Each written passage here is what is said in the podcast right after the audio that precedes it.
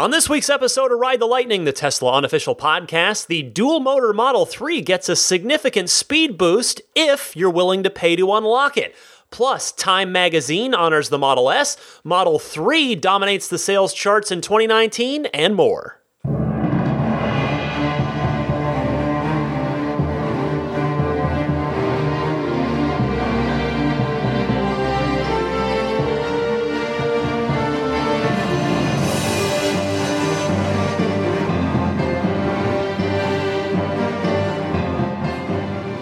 What's happening, friends? I'm Ryan McCaffrey. Welcome to episode 229 of Ride the Lightning, the Tesla unofficial podcast for December 22nd, 2019. Daisy the Boxer Puppy is behind me, currently rearranging the blankets in her crate, so she's awake for now. We'll see how long that lasts in the podcast. Anyway, uh, next week, as I said on the end of last week's show, I will be here. There's no, you know, I don't take time off from this podcast, and on the rare occasion I do, I do give you uh, something to listen to that week. But I'll be here with regular, new, quote unquote, live, regular shows uh, for the holidays. I am doing a little bit of traveling, but nothing that will prevent me from doing a podcast. But I will say I do need to do the show a little early the next couple weeks just because of my travel dates, uh, meaning on Thursdays. So if it so works out that I happen to miss anything, I apologize, and I'll, of course, as always, pick that up on the following week's show. But yeah, I will be traveling to and fro uh, the next couple Fridays between San Francisco and Phoenix. So if you're along those routes, you know, San Francisco to Phoenix or just even LA to Phoenix uh, on, on, on either of the next couple Fridays, well, maybe we'll run into each other at a supercharger. And if you happen to see me, please do say hello. I'll be the guy with the uh, the dog in the car with me. But looking forward to the trip. Just fingers crossed that I have an uneventful trip. You know, no no damage to the car, no road hazards, no tire problems. Hopefully, no law enforcement problems or anything like that. But uh, yeah, you know, it's going to be interesting because uh, Navigate on autopilot was there last year. Uh, this year it's got the you know auto lane change, though I have that turned off. And then let's see what else is new this year. Well, the I guess the big one as far as this trip goes is uh, when I did this trip last year, there was no Netflix in the car. So that'll be a good one, especially with my eight year old with me uh, for those charging stops. But safe travels to all of you if you are uh, riding somewhere in your Tesla over the holidays, or even certainly if you're traveling by airline as well. I wish you a safe uh, and pleasant holiday travel season. Okay, uh, let's get started. The big news this week the Model 3's long range dual motor variant, now that this is the non performance version, uh, has just received an optional paid upgrade for a speed boost. If you want to go faster, it is there for you in a pay to play format. $2,000 will get you half a second quicker from 0 to 60, going from the 4.4 seconds that it's at now, and they'll slip you just under 4 seconds down to 3.9 seconds. So that's still the, where Tesla's setting that up, that still keeps it pretty good ways away from the performance version, which now sits at 3.1 seconds. In fact, the more I kind of thought about it, the more I figured, well, this was probably calculated very specifically by Tesla to be enough of a speed boost, enough of a, a jump to make sure that you feel it if you choose to pay for it. You'll feel the difference. In fact, uh, on the Tesla Motors Reddit, people that are electing to spend it, spend the money for that, are saying, yeah, you you you can definitely feel it. But I imagine that it's it's enough to feel it, but not enough to encroach on performance Model 3 sales. Because you know it's a it's a you know it's a reasonable two thousand dollar difference from the regular long range dual motor price. You know it's not the the full step up to to performance in the price departments, and then of course it's not the full step up performance wise. But, you know, regardless, this is a, I mean, this is a pretty substantial power boost for what I think is a pretty reasonable price. It more or less splits the difference between the dual motor and the performance. That said, I'll tell you, if I had the regular dual motor, I would jump at this instantaneously. I would have had my wallet open right away. Um, although I'll say this right now if Tesla did offer a similar thing for the performance Model 3s, if there was an upgrade there that could take me down to, say, 2.8 seconds, you know, give me a three, four tenths. I would I would pay that same couple grand. That would be that would be super worth it to me to get that extra extra roller coaster effect. So who knows if uh, it, it all depends probably on where the performance Model Three is is set as far as where it's safe. Uh, as far as the long term reliability of the components of the car, the parts of the car, to to uh, you know have that performance dialed into. But you know, I, I also have to notice that whether by a, a careful plan or whether by sheer coincidence, the timing of this uh, of this power boost is right in the holiday gift giving season and also coincidentally right before the end of the quarter. So um, again, so whether that's just a, a happy coincidence or or a careful plan, you know, it's it's really uh, something that should help nudge Tesla either into the black, hopefully for Q4, or uh, even better would be further into it if they're already going to be there anyway. I mean, I, I so I was thinking more about this when I was walking Daisy the other day. I don't know how many dual motor cars there are. We, the best data we have to go off of is the sample size from the Bloomberg uh, 5,000 owner survey that they did. I talked about it on this podcast. What about maybe that must have been a month and a half, two months ago now.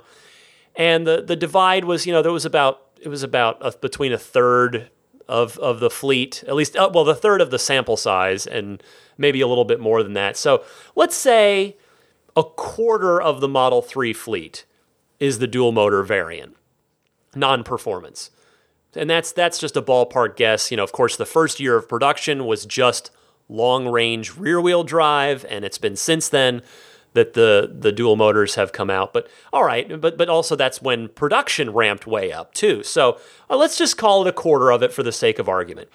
And let's say so there's around six, you know, five six hundred thousand Model Threes with what we know the production was last year.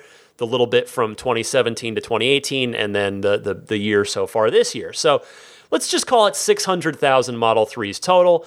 So 150,000 dual motor Model 3s that are eligible for this paid upgrade. Of those, I would imagine that only the enthusiasts like me uh, would really want to go for this.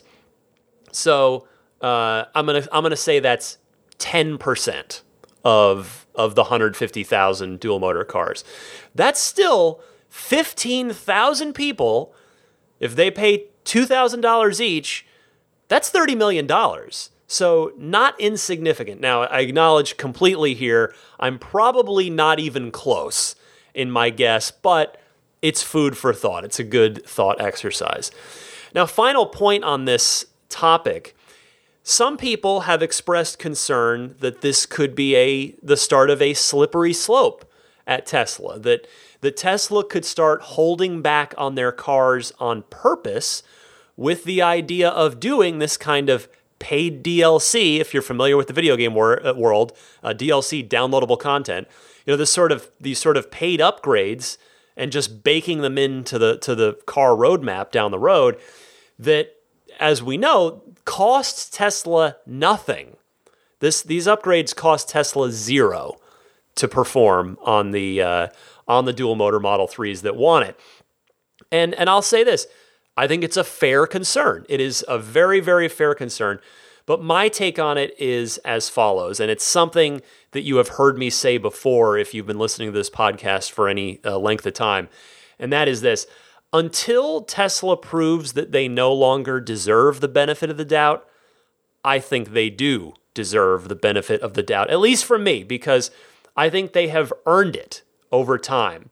You know, I, and I completely understand and respect if you don't agree with that, but time and time again, we have seen Tesla act in a way that is both upstanding and in the customer's interest. Not every single time, they're not perfect, but most of the time, in my humble opinion, Tesla has acted honorably. So we have to hope that this is not something that's going to become part of the regular product roadmap, that they're just going to start, you know, locking locking off uh, a bit that they know they could put in there just to charge more for it as as uh, you know an optional upgrade later. So we'll see what happens as time goes on, but I am personally not concerned about that as of now.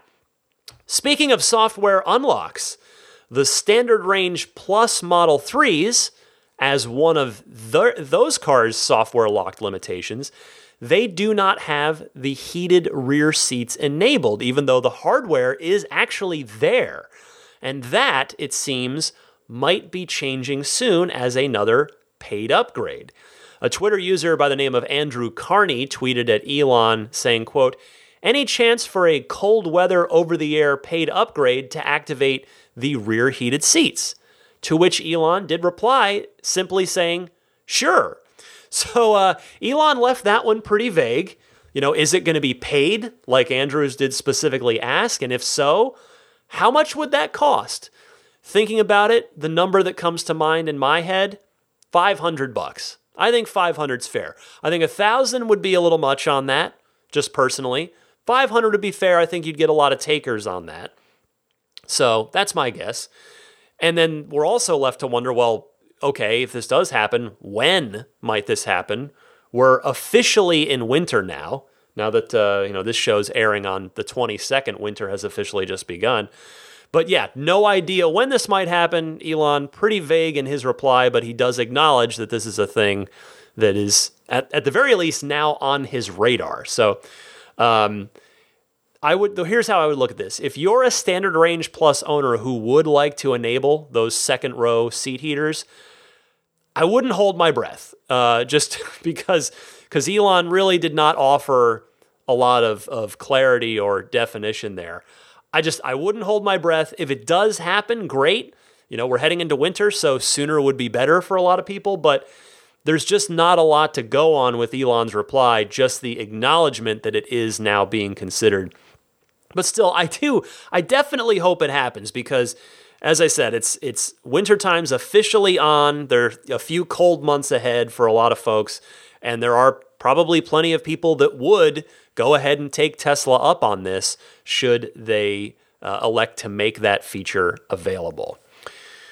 More good stuff here. Time Magazine, still one of the most respected publications in America, uh, has named the Model S one of the 10 best gadgets of the decade Actually, technically, they call it their. It's one of the most ten, the ten most important gadgets of the decade.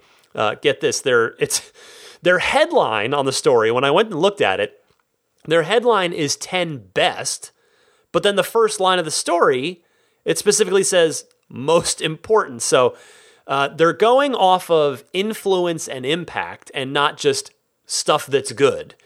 And what I can tell you, having re- having to read this a couple times, because the again the the headline is at odds with the first line of the story. I would imagine that speaking as a website editor myself, I'm pretty sure I know what Time was doing there. They were using Best as an SEO play for Google. But anyway, that's neither here nor there. The list, if you're curious, aside from the Model S, and, and by the way, this does not seem to be in any sort of ranked order.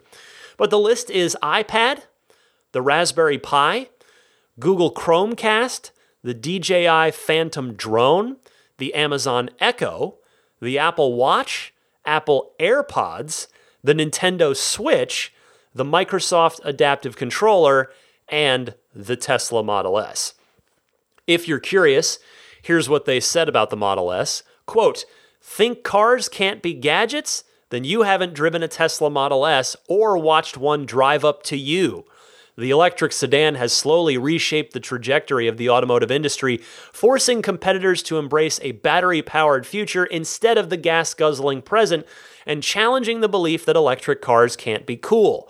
Features like downloadable software updates, a huge touchscreen display, and advanced autopilot capabilities make it feel like a vehicle from 2022 instead of 2012. Think of the Tesla Model S as the iPod of cars, if your iPod could do 0 to 60 in 2.3 seconds. End quote. So you want to know what's a bit funny to me about that write up is that I more or less said the same thing in my review of the Model S P85 for I, which I did for IGN in May of 2013, six and a half years ago, well before I started this podcast. In fact, here is that here is a clip from my own video review of the Model S that I did uh, for IGN back in 2013. Outside of your indispensable smartphone, the Model S is the best piece of technology you could possibly have in your daily life, if you can afford its $63,570 base price. And I say that knowing frighteningly that this is only a 1.0 version. Remember the original iPhone? People called it the Jesus phone and happily paid its $600 asking price. Today we pay half that for the latest Apple phone, and you'd probably laugh out loud if you picked up a first generation iPhone again. If Tesla makes similar advances in both technology and price reduction, and they've already said they hope to have a mid sized $30,000 sedan out in about three to four years, then the automotive world is going to be a much better place very soon. Well, for us anyway. Not so much for other automakers.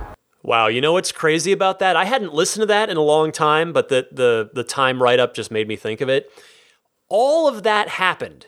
Everything that I said happened. And by the way, just to super duper clarify, not that any of you are thinking this, but I'm in no way accusing time of lifting anything from me. It's just, it's a pretty similar sentiment. It's not any sort of like word for word thing, but I just think it's it's very interesting that what I said about the Model S back then, not the most original thought on the planet, but that's how I summed it up, that that still resonates as a common sentiment six and a half years later. That's how good and how impactful and how important the Model S was and is.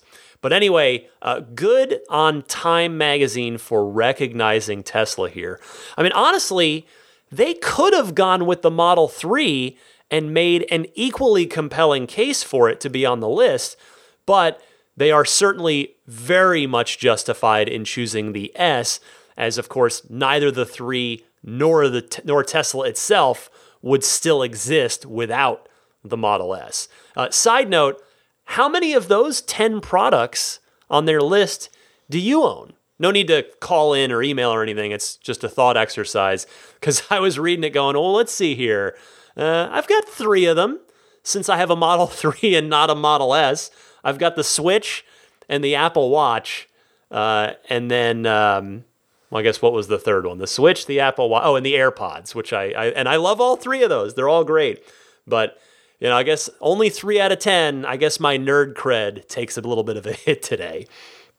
Next up this week, Clean Technica estimates, based on some existing sales data, that the Model 3 is the ninth best selling car in the United States in 2019. Now, that's not mid size sedan, not luxury car, not electric car, just car. Car, period. But uh, true, the one, it, the one thing is it doesn't include trucks as they're in their own class, but they've got, Clean Technica's got the list at Camry, Civic, Corolla, Accord, Altima, Sentra, Fusion, Elantra, and the Model 3. Now, based on production growth, the Model 3 should hopefully move up one or two spots next year. It's about 30,000 units for the year behind the Hyundai Elantra. But I think the bulk of the growth in Model 3 sales next year is probably going to come outside of the US as the Gigafactory 3 produces more and more cars for China. And Fremont Factory here has a full calendar year to send more Model 3s to Europe, Australia, and other territories. Because remember that uh, the right hand drive deliveries for you know some of Europe and all of Australia, they only started mid year this year. So I, I'm not, you know, I'm not sure the Model 3 can move up a ton on that list as uh, as you know they're currently supply constrained with batteries. Uh, but you know those the other uh, th- those other factors should certainly help it to grow internationally, which is you know just as good as far as Tesla is concerned. Um, plus, demand should only increase a bit everywhere else in the world because the standard range plus uh, will also be out there for the entire calendar year of 2020 after it was only introduced a quarter of the way into the year this year in 2019. But the point is, big congratulations are in order for the entire Model 3 team at Tesla. This is a tremendous achievement. It's, it's a great milestone for electric vehicles to crack the top 10 of cars, period, sold in the United States in a year. And again, of it is of particular note in my opinion because the company is still supply constrained, certainly not demand constrained, supply constrained on the battery side particularly. So that is awesome, awesome stuff. Next up this week, some more Cybertruck features being hinted at by Elon Musk this week. In response to Lex Acevedo, hi if you're out there, Lex, who wrote, Can the Cybertruck pump the HVAC to the truck bed when the vault cover is closed for sleeping and camping? And is there access from the second row? Also, does it have the bioweapon defense filter system? Elon did reply to Lex saying, Yes, probably and partially. So you can kind of interpret that in a number of ways. I, I think the I don't think the yes. See, I it, it's tough. I think the yes is just sort of a general yes, and then the probably and partially are to, to the two specific things. But uh, again, that is the question. Which bits was Elon responding to there? So again, I suspect it was the first two parts about pumping the HVAC into the vault and access from the second row, and that he didn't address bioweapon defense mode because it's very possible that the answer is no on bioweapon defense mode. Because remember, the 3 and the Y don't have bioweapon defense mode as lower cost vehicles, and the Cybertruck is a lower cost vehicle too.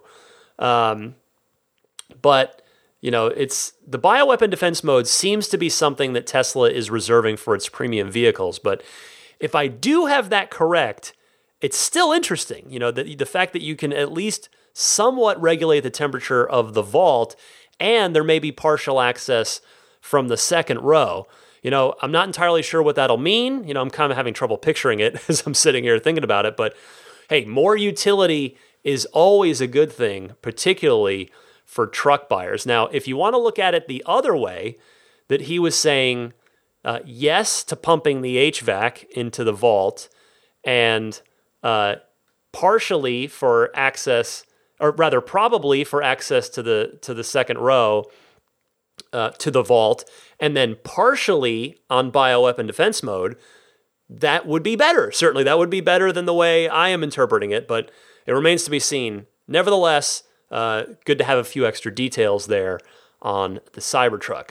Finally, this week, and speaking of Elon Musk's tweets, we got a little bit more out of him this week. In fact, courtesy of a friend of mine, Tesla Owners Club Silicon Valley President John, asking Elon for an update on MCU upgrades for MCU 1 owners. Elon saying, quote, the MCU upgrade is not recommended in my opinion.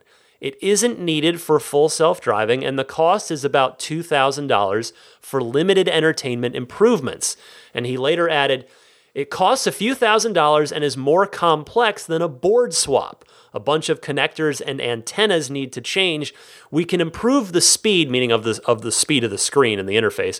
We can improve the speed a little with software optimization, which might be enough. End quote. Now, I have to respectfully disagree with Elon on this one. If you have been in an MCU 1 car and then you've been in an MCU 2 car, there is a pretty darn noticeable difference. Now, I'm not at all saying that the MCU 1 is bad, but it the MCU 2 is noticeably zippier when you're navigating your way through the interface and, and around the screen. Plus, a lot of the new software features aren't available to MCU 1. Even if they tend to be of the more fun variety, the fact is you're not getting them on MCU 1. Uh, my friend Eric from Tesla Inventory followed up, jumped into the thread, and said, The MCU, uh, oh, sorry, that was the, uh, uh, oh, darn it. You know what? I copy and pasted the wrong darn thing. But anyway, Elon did did reply to Eric as basically Eric sort of challenged, you know, politely challenged him, and Elon said, "This is quite a thorny hardware problem, as there are many different versions of the MCU and autopilot computer and the supporting hardware. The cars last so much longer than phones.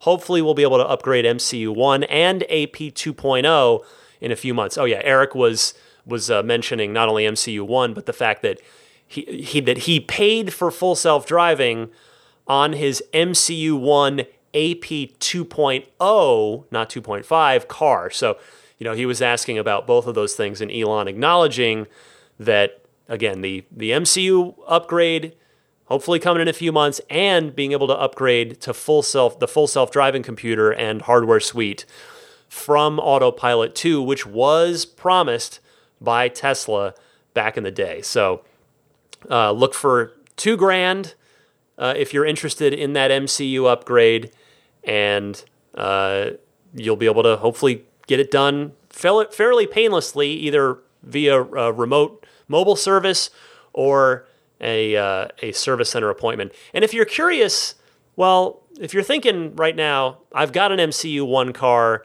do I want to spend two grand on that? I mean, I obviously can't answer that question for you, but I would say, I guess I'd phrase it this way.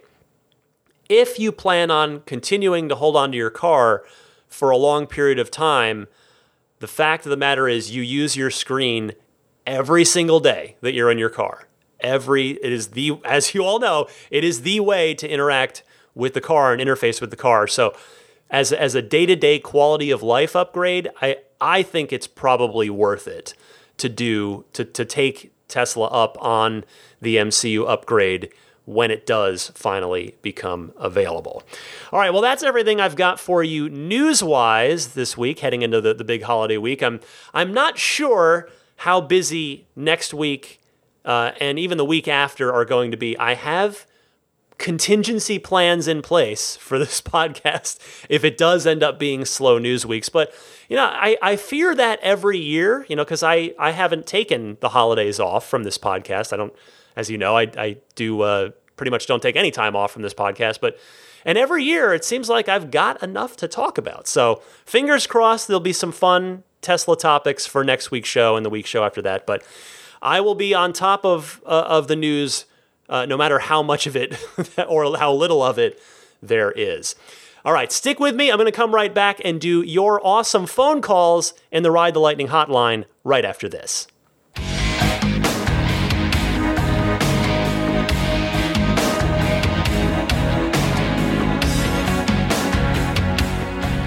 It's Ride the Lightning hotline time. Your questions, your comments, your discussion topics as they pertain, of course, to the world of Tesla. If you would like to participate, which I wholeheartedly welcome and encourage and invite you to do so, you can call me anytime in one of two easy ways. Either use your smartphone's built in voice recording software, record your question. Please, please, please try to keep it to 90 seconds or less so that I can get to as many calls each week as possible. And you can email that file to me at teslapodcast at gmail.com. Alternatively, you can do the same thing, 90 second or less message, and just leave it on the Ride the Lightning hotline voicemail, which you can call anytime toll free at 1 888 989 eight excuse me 8752 again that's 1 989 tsla and if you know someone special with an upcoming birthday anniversary graduation or some other special occasion you can give them a unique gift of recorded voices from friends and family telling them why they're special. The recordings can be podcasted or put onto a keepsake. Visit lifeonrecord.com to learn more. Let me talk now to Kaz from San Diego calling in about premium connectivity. Go ahead, Kaz. Hey, Tesla family. This is Kaz down in San Diego with some thoughts on the premium connectivity. I know it's not pleasant to pay for something that was once free, but to put a positive spin on this, Most of us pay for subscriptions that we don't get a whole lot of use out of, or it pertains to one simple thing in our lives like Spotify or Netflix. This premium option gives us multiple multimedia streaming outlets and the chance for the hundreds of thousands and soon millions of Tesla customers and supporters the chance to directly contribute to the growth and prosperity of this company. $10 to support the company that's pushing us into the future far faster than anyone else. This will generate hundreds of millions of dollars in the coming years and a number that won't grow linearly but exponentially. This lets us all more directly be a part of that mission to accelerate the advent to a sustainable future. Just some food for thought. Take care. Thank you, Kaz. I like that bigger picture optimistic way of looking at it. Another good point to be made here, which I honestly I failed to account for in last week's show, and some listeners commented to me about, is bandwidth costs. We don't know what Tesla's arrangement with AT&T is. Do they have a blanket long-term agreement that locks in Tesla's costs? Or does the deal stipulate that Tesla pay more and more per X number of cars it delivers? You know, in other words, the $10 per month for premium connectivity might not end up being a ton of profit for Tesla at all but may instead be largely allocated or maybe even entirely allocated towards covering their bandwidth costs with AT&T. I would love to find out more about this from Tesla sometime so that we have a clearer picture of it. Maybe that could be a good topic for uh, the next earnings call since they did, you know, just initiate premium connectivity. Well, they announced it and they're going to initiate it in Q1. So, we'll see. John from Chicago is up next, wants to talk Cybertruck. John, you're on the air. Hey, Ryan. This is John from Chicago, longtime listener and first time caller. Your podcast is amazing, and I tell my friends to subscribe, so keep up the good work. On that note, I'm a fellow P3D Plus owner, and as I'm sure you can agree, the look of the red brake calipers are absolutely gorgeous.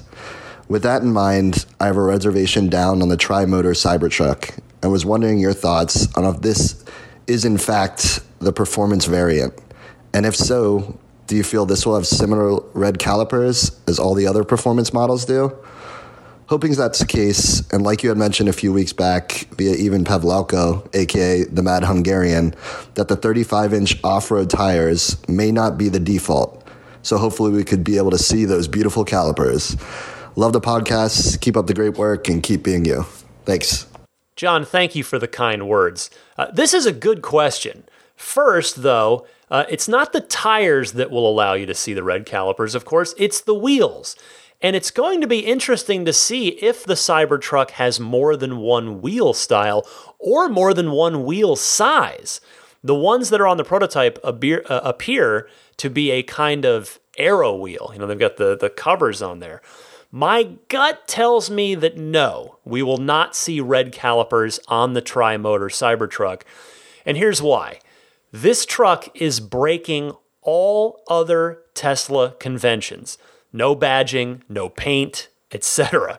So I really think they are all going to look the same outside of a probable color of interior, although I wouldn't actually be surprised if they end up only offering black for the seats in this thing. But as always, I reserve the right to be wrong. Thank you, John, for your call. Dave from San Francisco is up next uh, about an autopilot camera issue. Go ahead, Dave. Hey, Ryan. Dave from San Francisco. Just wanted to say that it was really uh, fun to meet the man behind the voice yesterday at the San Francisco meetup, uh, San Tesla Club meetup.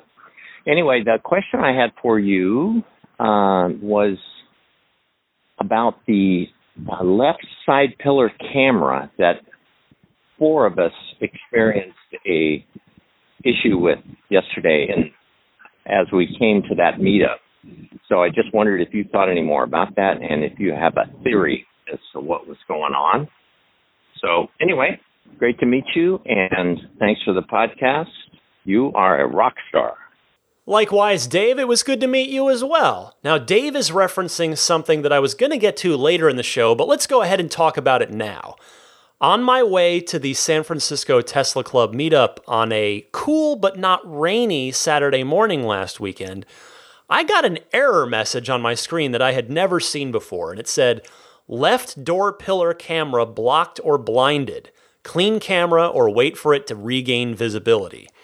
So as soon as I got to the meetup, I got out of my car to look at the camera, and Dave walks over to me and he says he got the same thing.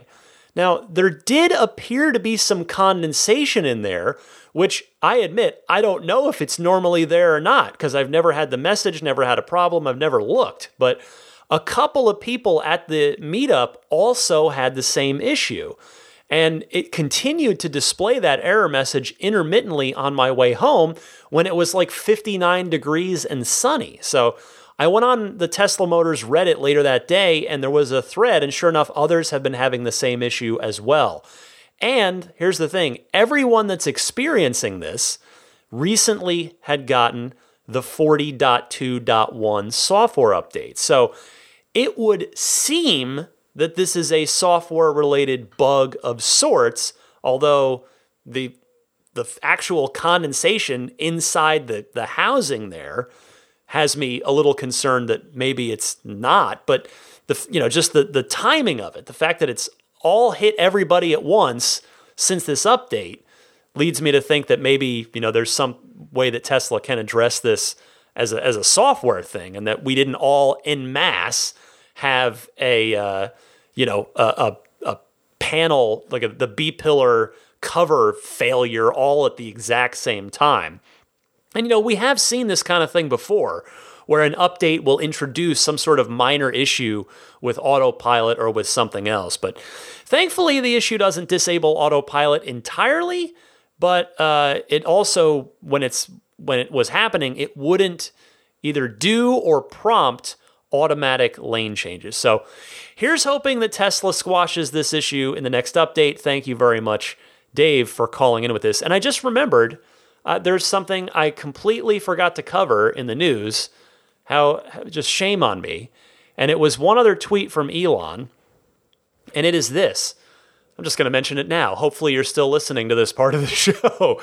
Elon had uh, saying just uh, what yesterday, uh, Thursday, Tesla holiday software update has a full self-driving sneak preview, Stardew Valley, Lost Backgammon, and a few other things. So let me just start. The backgammon should be pretty obvious. Uh, Stardew Valley, Google it if you're not familiar. It is a really cool video game that's uh, a very deep video game. This is not a beach buggy racing to, you know, pick up and play for two minutes kind of arcade style get in, get out racing game.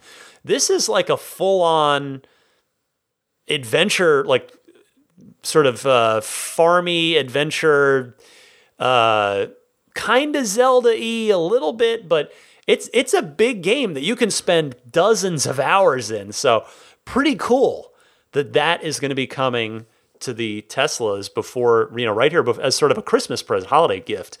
Uh, now the the big thing there is full self driving sneak preview. What does that mean? Number one. Number two, are you going to have to have hardware the hardware 3 the full self-driving computer in order to take advantage of it?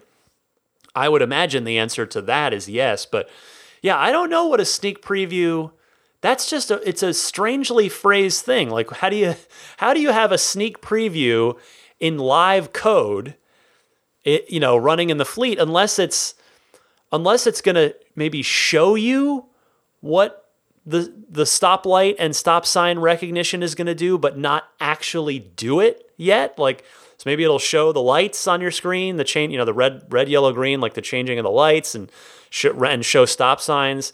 I mean, there there was a a stop sign 3D polygonal model found in the code base not that long ago. I didn't cover it last week or the week before, whenever it was, because it was a little insignificant at the time. I thought there wasn't a lot to say about it, but with this, that might that might make a ton of sense. So stay tuned for that. You might we might get something uh, a really fun update here sometime in the next week.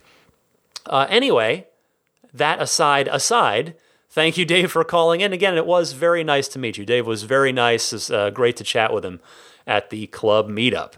Josh from Chicago uh, has a uh, w- has basically some uh, a winter suggestion for the cars. Go ahead, Josh. Hey Ryan, it's Josh calling from Chicago. Longtime listener, first time caller. I am an early Model 3 rear wheel long range owner. I had a Tesla mobile service here this morning to swap out my tires for the winter.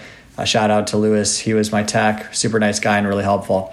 Um, I took this opportunity to ask him about a feature request that had been on, on my mind quite a bit, and I was surprised I had not uh, read or seen anything about it. For us Model 3 owners in cold climates, the sticking door handle can be a real problem. I know it's been a hot topic, especially since the first winter when the Fudsters were all over Twitter about it. Um, but it does seem to be a small design flaw because essentially water or condensation gets in the door handles and then it freezes. You've probably actually noticed this yourself uh, when you get a car wash or when it rains that there is water in the door handles um, for a little while afterwards. The fix that Elon tweeted out previously was to turn on um, the heat and precondition it. This does seem to work. However, it uses a lot of energy and also doesn't always work if you don't give it enough time to warm up completely. What I suggested was to add a button to the to open the doors via the control section of the app on the phone. Um, obviously, this works because this is a software enabled door open versus mechanical door handle. Um, Lewis seemed to think it was a great idea and was surprised he or nobody he had talked with had thought about it, especially since technically it seems like an easy fix. Anyway, wanted to pass it along and spread the word and hopefully get this feature on the road roadmap. Thanks for everything you do. Talk to you soon. I love that, Josh. Thanks so much. I am more than happy to help you shout that one from the rooftops here via the podcast. I know that people from various disciplines at Tesla do listen to this podcast, so hopefully the right person hears it and can raise it in their next features meeting. Cheers to you, Josh. Lance from Richland, Washington is up next, uh, wants to talk Cybertruck as well. Go ahead, Lance. Hey, Ryan, this is Lance from Richland, Washington. I love the podcast. Been listening since episode 170. For some reason, this is my first time calling in. I absolutely love my Model 3, and amongst the myriad of reasons why I chose a Tesla, a large part was due to the infrastructure provided by the supercharger network. I recently reserved a tri-motor Cybertruck because of its 500 plus mile range. I own a 26 foot travel trailer that I intend to pull with the truck. Knowing what happens to my Model 3 when I put a bike on top, I can only imagine what will happen to the range of the Cybertruck while towing. My concern is that even if my range is halved to 250 miles while towing, I'm likely going to need to stop at a supercharger. The majority of locations are of a back-in style. I'm not too keen in having to disconnect my trailer in a nearby parking lot, then drive to the supercharger and go through the reconnect process every time a charge is required. I hope Tesla has thought about this, but I would like to see more wide lane pull through superchargers start to be constructed. I'm curious what your thoughts on this are. Thanks. Bye. Lance, thank you for calling in, and I could not agree with you more. Teslas that are towing something are going to become a lot more common at superchargers once the Cybertruck hits the streets, and Tesla is going to need to do their best to account for that. As you know, Tesla doesn't own very many of the supercharging sites, hardly at all, in fact. So they might be limited in what they can actually do. But hopefully, as you said, they are already thinking about this and are going to be designing future supercharger sites with this in mind. Uh, by the way, congratulations on your Cybertruck order and happy holidays to you, Lance. Quentin from Palo Alto has a really, really fun, almost a trivia question here. Let's uh, let's hear from Quentin. Hi, Ryan. Quentin from Palo Alto calling. I just had a fun question, sort of that uh, Model 3 and uh, configurations. I was wondering when I am eagerly Tesla watching, if you will, on the roads, um, if anyone knows what the rarest configurations are for the Model 3. So, like, black with aero wheels and black interior would be common because that used to be the uh, standard configuration. But what about ones that are much less ordered and much less rare to see on the road. Anyway, just wondering. Thanks for all the help, and I'll be receiving delivery of my Model 3 this week. Thank you. Bye. Quentin, I love questions like this. So for Model 3, you can narrow it down, and I think I know the answer. You've got a few candidates. First, the mid range Model 3s didn't last long. So you could look at those and then go with the least popular paint option. So perhaps a silver mid range 3 with, uh, let's call it the 19 inch sport wheels, since they're a bit less common than the default 18 inch aero wheels. Next, I think there would be two performance Model 3 candidates here. One, a silver performance Model 3, since silver was discontinued not long after the performance cars started shipping. I tell you, I've only ever seen a few uh, silver P3Ds on the road. But what I actually think the answer is, and again, this is just my best guess, I don't have access to Tesla's data to uh, definitively prove it, is the Obsidian Black Metallic painted Performance Model 3, probably with white interior. Uh, white interior is a bit less common than black because it costs more, and the Obsidian Black Metallic paint was introduced on the Model 3s right about when the first, just a hair after the first, uh, or maybe right at the same time as the first performance Model 3s were delivering. And that paint color was pretty darn quickly discontinued. So that's my guess an Obsidian Black Metallic Performance Model 3 with white interior.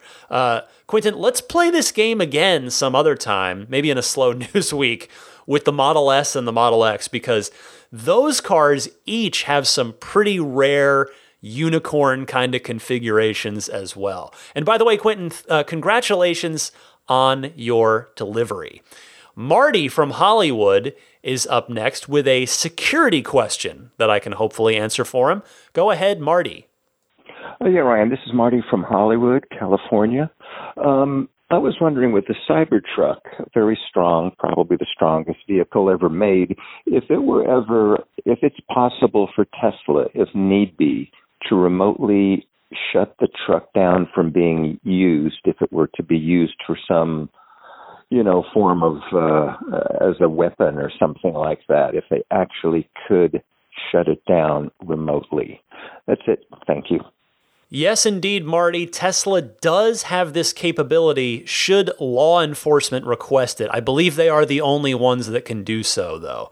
Uh, this has happened every once in a blue moon with car thieves, and they uh, they absolutely do have the power to shut the car down in an emergency situation? Great question there. That is a really good question.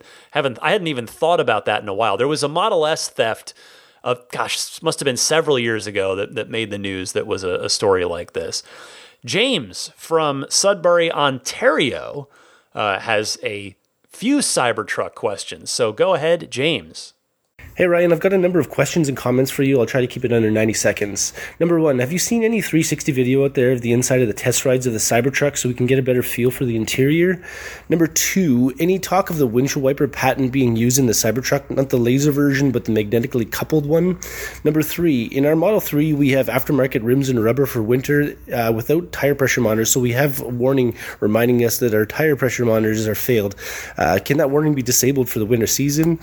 Number four, my son falls asleep in the car all the time, and I find myself at superchargers and want to play video games or watch Netflix with audio. Do you think they might consider allowing to play audio through Bluetooth in the inverse of the typical layout where audio streams from your phone to car's audio system and instead stream to headphones? Uh, just a few comments. I've been listening to your podcast since the Elon interview and need to give you props on your work. You provide professional level quality every week, which is un- unmatched by anyone out there. I'm happy to see te- Tesla reward you for that by giving you e- interview time.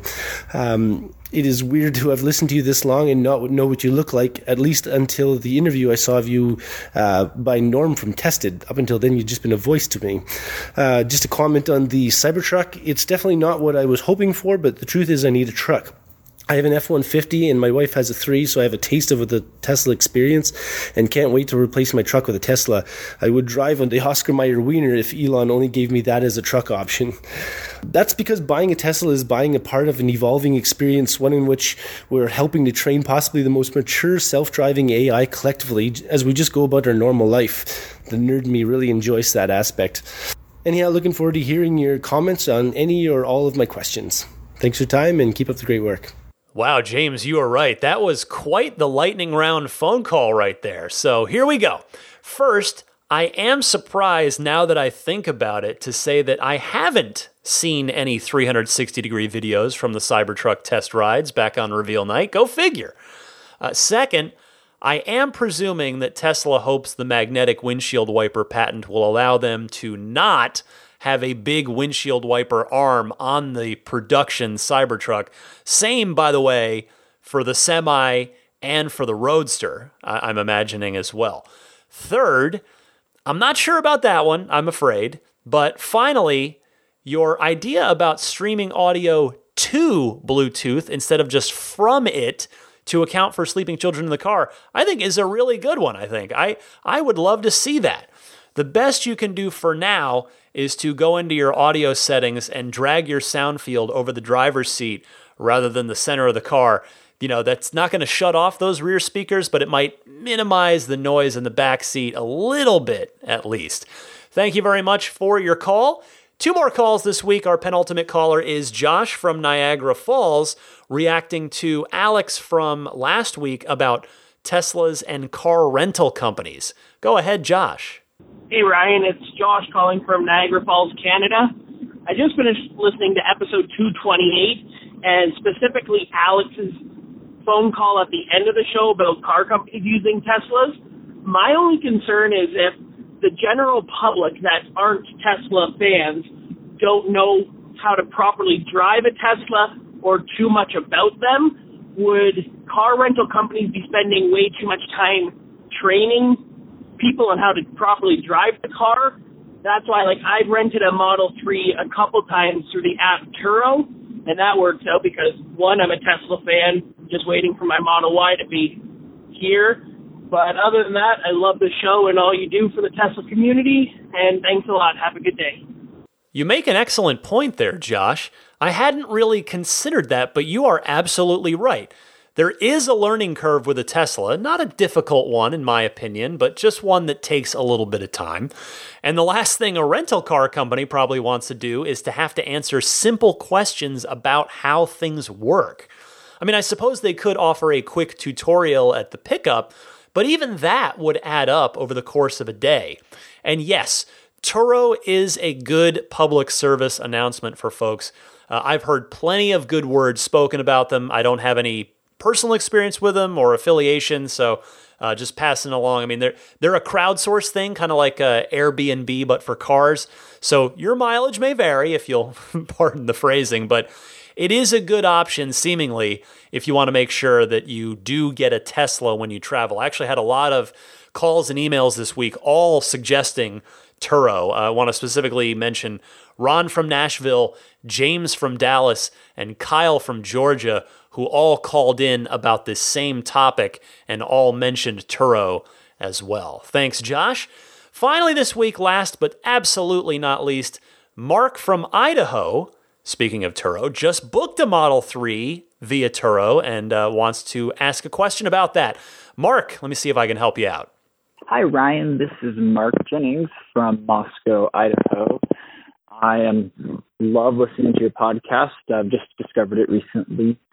I um, have just booked a Tesla Model 3 through Turo in Tucson, Arizona, uh, coming up here in January 9th and hope to experience Smart Summon in the wild. Uh, however, the renter indicated he could not enable Smart Summon for me as that would require him to give me his Tesla credentials, which, due to understandable security concerns, he doesn't want to do.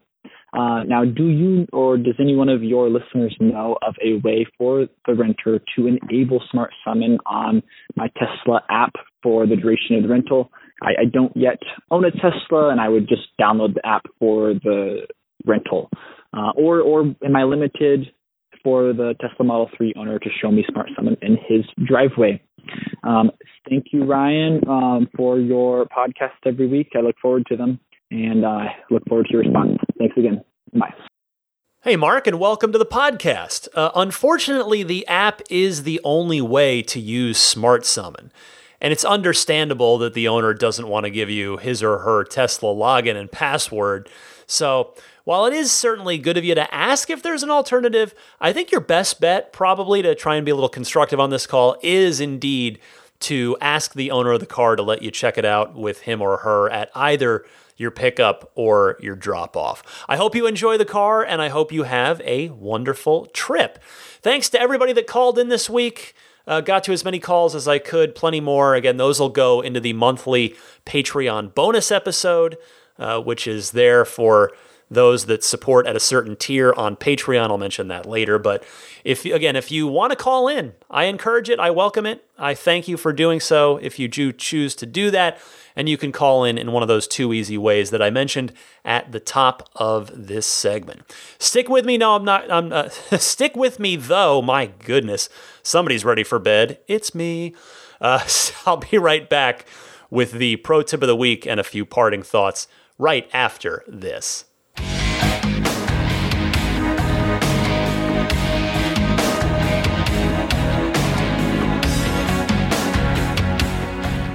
Well, I saw my first Performance Model 3 with the new dark gray 20 inch wheels today.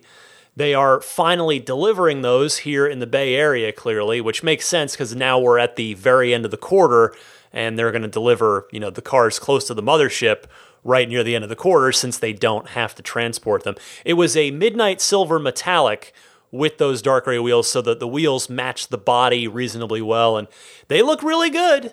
I dig them. I think they they look real nice, and I think they're going to look very good with most of the what five paint colors.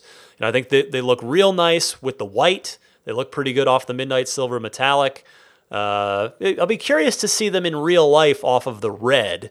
I do like them, uh, the the dark gray turbines on the on the red S. So we'll see. But yeah, if you are going to be a new Performance Model 3 owner coming up, you are probably getting those dark gray 20 inch wheels.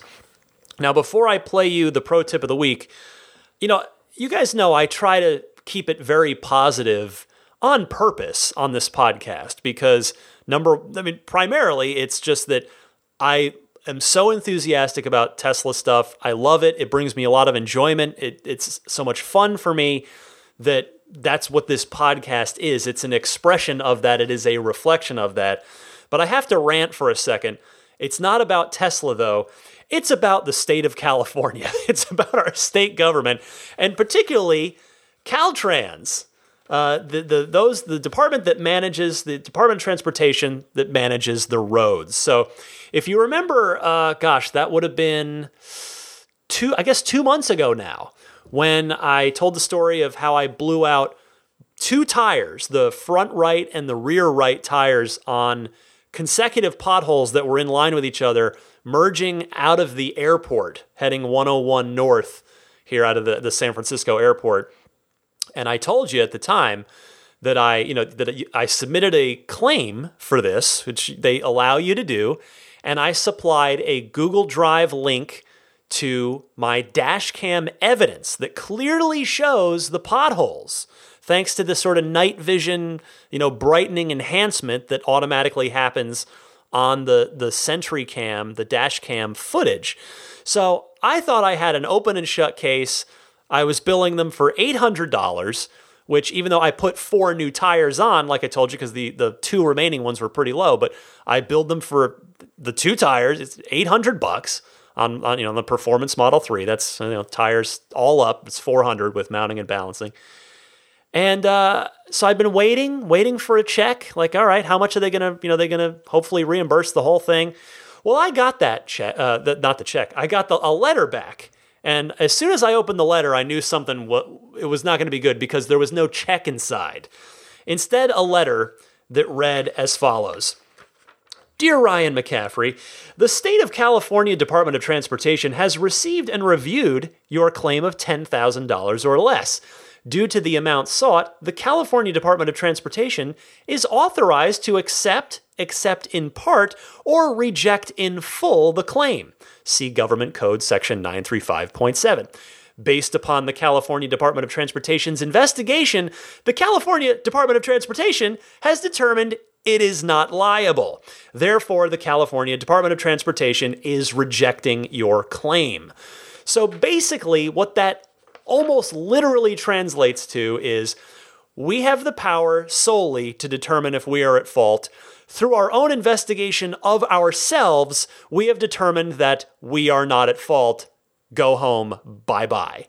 Uh, I am real not thrilled about this because I, there was just nothing. I mean, it was you've you've saw my footage. If you saw me on uh, my Instagram, uh, it's on there. You can see it very clearly, uh, clear as day, even though it was at night.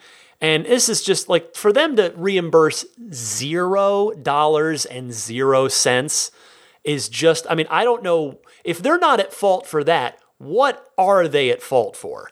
I mean, it's just insane. I believe me, and I know a lot of people are. You might be thinking, "Oh, well, California, there you go." It's no, I love living here. Believe me, I'm. You know, I know it's not perfect. There, there's plenty of issues, but I, I love living here. But this, this is just by, just absurd in my humble opinion. And uh, now they do say you have six months from the date of this notice, uh, the date this notice was personally delivered or deposited in the mail, to file a court action on this claim. Well, I don't have the the means or the time or the expertise to sue them over eight hundred dollars, but I wish I did. I wish I were a lawyer or knew one, because it's just I wish I could just drag them through through court and, and present my evidence to a judge. I don't know if that's even how it works, if there's a judge or what you know what kind of hearing or something it is. But like look at the dash cam footage, look at the front camera. Now look at the side camera and you can see the tires blow out. You can see that like the puff of air as the tires blow out. Oh, this infuriates me and thanks to nasty potholes, I'm out $800, no fault of my own. Uh, and again, I know I'm running 20 inch tires and I accept the, the added risk that those entail. But in this case, you know, I, I just do not think I should be responsible for, for what, for uh, the, the cost of those tires. But anyway, how about a happier note? Let's let me talk to Sarah in Cleveland, who is a newer owner uh, of, of a Tesla and has a pro tip that everybody can use if you're not using it already. Sarah, welcome to the podcast. Hi, Tesla fans. My name is Sarah. I'm from the Cleveland, Ohio area, and I have a pro tip, I think. Um, I'm a newer owner, so I apologize if this has already been um, discovered, but I know the, co- the windshield wipers can be a little cumbersome to deal with turning off and on um, on the screen. But if you hit the stalk on the left side that operates the windshield wiper washer fluid, um, the button on the side, just press it in once. You will get one wipe of your windshield wipers without the fluid coming out. So, just my pro tip. Thanks so much. Sarah, thank you. As we head into the rainy season or snowy rainy season or slushy season, wherever you are, whatever you've got, this is definitely a good one to remind newer owners of because, as you noted, Sarah, the wiper controls are a bit unconventional on the Model 3. So maybe you're already using this one, but in the in the off chance you're not, this is an extraordinarily useful little shortcut. Thank you very much for your call, and that will bring me to the end of another episode of Ride the Lightning. 229 of these, actually more than that because there were a couple of special episodes as well, but uh, I want to mention just a few friends of the podcast starting with Abstract Ocean. Visit abstractocean.com for all sorts of awesome Tesla accessories, whether it's tempered glass screen protectors, whether it's upgraded lighting kits for the interior of your car or the trunk and frunk as well. Whether you're looking for uh, a little, uh, you know, vinyl wrap kit in a different pattern or color for your center console in your Model 3, which of course is so prone to scratching and, and fingerprinting. So, all kinds of stuff there. And you can use the coupon code RTL Podcast, all one word, RTL Podcast at checkout and get 15% off of your first order at abstractocean.com. So, I have not heard any update from Jeff at Immaculate Reflections, so I presume there's still at least one more, if not the two more he mentioned to me, uh, one or two more of the full body uh, paint protection film mega discounts out there. So, again, if you're taking delivery here at the end of the quarter and uh, you're either taking delivery here in the Bay Area or you're going to be in the Bay Area, and that is something that is of interest to you, you can contact Immaculate Reflections via their website, irdetailing.com. Uh, he also does, of course, uh, paint correction, paint, uh, or rather ceramic coating, in addition to the paint protection film packages. So uh, you can check out his work on Yelp at yelp.com slash immaculate reflections or Instagram where his handle is immaculate underscore reflections. Love Jeff. Wish him the best. He has taken great care of me. And at this point, I've heard from a lot of Ride the Lightning listeners that have gone his way, and everybody has come back very impressed with both Jeff as a human being and Jeff as a detailer. Uh, puretesla.com slash RTL. If you need a one stop turnkey solution for your dash cam slash sentry mode, you just go over there, puretesla.com slash RTL, and just choose which size kit you'd like. That's $49 for the 128 gig uh, gigabyte kit, or $69 if you want to step up to the 256 gig. It comes fully formatted for Tesla Cam. Just plug and play straight out of the box and into your Tesla. Works with Mac or PC when you go to review the footage. They ship anywhere worldwide, including free shipping anywhere in the United States. So that's puretesla.com slash RTL. Uh, and then there's Jeda as well. The Jeda wireless charging pad makes an awesome gift. Although I guess by the time you hear this, you're about out of time to make it before Christmas. But hey, there's always there's there's no bad time to get a, a, a Qi wireless phone charger for your own Model 3 or someone that you love. But yeah, if uh, if you're in the market for the wireless charging pad for the Model 3, which works fantastically, uh, and or you're in the market for the USB hub that'll go fits nice and flush right in your Model 3 as well. Either or both of those, please use my referral link for that, which is getjeda.com. That's Jeda spelled J E D A. Getjeda.com slash R E F slash eight. I would sincerely appreciate if you would use that link when ordering. And finally, if you're not already subscribing to the podcast, I know I've got a lot of new folks out there from the Cybertruck event or people that are just finding the podcast as they maybe take delivery of a Tesla or are considering it. Uh, you can subscribe to this podcast. That costs $0 and 0 cents. All it means is that the podcast will push out to you automatically each and every time there's a new episode, which is, of course, every Sunday at 9 a.m. Eastern, 6 a.m. Pacific. And that way you don't have to remember, oh, it's Sunday, I should go download the new episode. It'll just download to you if you subscribe, which you can do via Apple Podcasts, Google Podcasts, Stitcher, Spotify, TuneIn, which of course TuneIn is in your Tesla. So yes, this this podcast is available natively there. And then I'm on YouTube as well, just as in audio form. There's no video there, but if you prefer to consume the podcast via YouTube, it's there as well. Uh, I mentioned earlier in the show, but if you want to reach me via email, you can do so at the email address teslapodcast at gmail.com. If you'd care to follow me on Twitter and or Instagram, I'm the same handle on both, DMC underscore Ryan. And I think that'll about do it. Ah, other than the Patreon, it is, you know, it's, uh, uh I've done what, 50, well, I guess 52, it's, it should be 52 episodes this year, every week. Uh, if you feel that I have earned your support, if you'd like to support my efforts on the podcast, I would sincerely appreciate your consideration in doing so. And the way to do that is through Patreon, uh, which is basically it's a this. If you're not familiar with Patreon, it's a it's a service it's kind of like Kickstarter, but in an on an, in an ongoing basis. You're sort of kickstarting me every single week for any amount of money you choose. Uh, there are different tiers there, though, uh, sort of pre-selected tiers that give you different little bonuses uh, that that go up as you as you move up in dollar value. But you can find all that information on my Patreon page, which is patreon.com slash Tesla podcast. Patreon spelled P A T R E O N. And I want to now thank the Patreon producers. These folks are kindly supporting me at the tier that gets their name shouted out each and every week, in addition to some other little perks and goodies.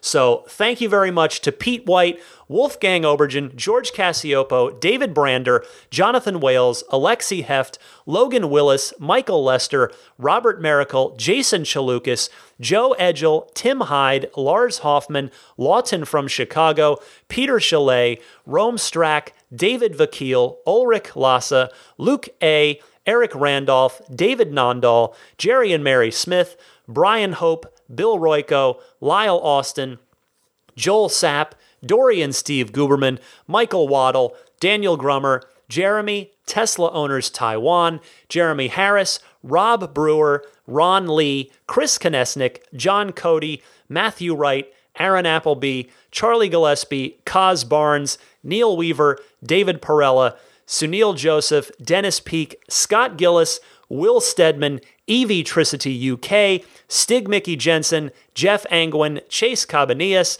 Richard Folkers, Matt Kalin, and Trenton from Myrtle Beach. Thank you all very much for your continued support. Uh, now, I guess the one last thing I wanted to mention as I was kind of moving through the show this week, uh, I will be in Arizona for part of the holidays there uh, for the, the second half over, you know, sort of from the end of December up through uh, a little bit past New Year's. What, I don't know if any of my Arizona listeners out there would you guys want to do a meetup like at a like an at an In and Out Burger or something. I don't know if that would be of interest to anybody. I, I don't presume to to think that I'm important enough that anybody, you know, should drop what they're doing and come meet me. I mean, what, the, the person you hear on this podcast is the the person in real life. There's no sort of um, showbiz version or anything like that. But I don't know if if if Arizona people are would be interested in getting together at any point. I am going to have basically nothing but free time while I'm there. So if there's any interest from people, I would be happy to to arrange something. But anyway, I guess you can email me if you're interested in that Tesla podcast at gmail.com. Uh, next week, I'm going to do my 2020 New Year's predictions for Tesla, and I'm going to go over last year's and see how I did from my predictions last year. So that should be fun. We'll see what other Tesla news pops between now and then. Plus, of course, I'll have uh, more of your awesome phone calls to get to as well. So, for a oh yeah she's out cold now for a sleeping daisy the boxer puppy of course she found the one blanket on the couch she's got snuggled right up to that thing that dog knows blankets for a sleeping daisy the boxer puppy i'm ryan mccaffrey thank you so much for spending your time, your valuable, valuable time with me each and every week. Uh, this is Ride the Lightning, the Tesla unofficial podcast. Happy electric motoring, my friends. H- hopefully, uh, safe electric motoring for for all of you, including me, on my trip to Arizona and back. Here's hoping nothing nothing bad happens to any of us. Hopefully, our Teslas and their occupants will stay safe and roadworthy. But uh, happy electric motoring to all of you, and I will see you one more time in 2019 next week.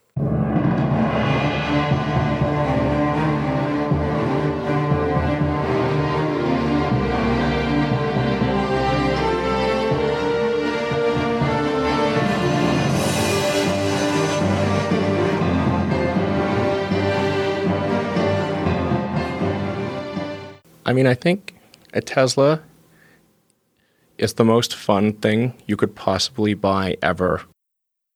That's what it's meant to be.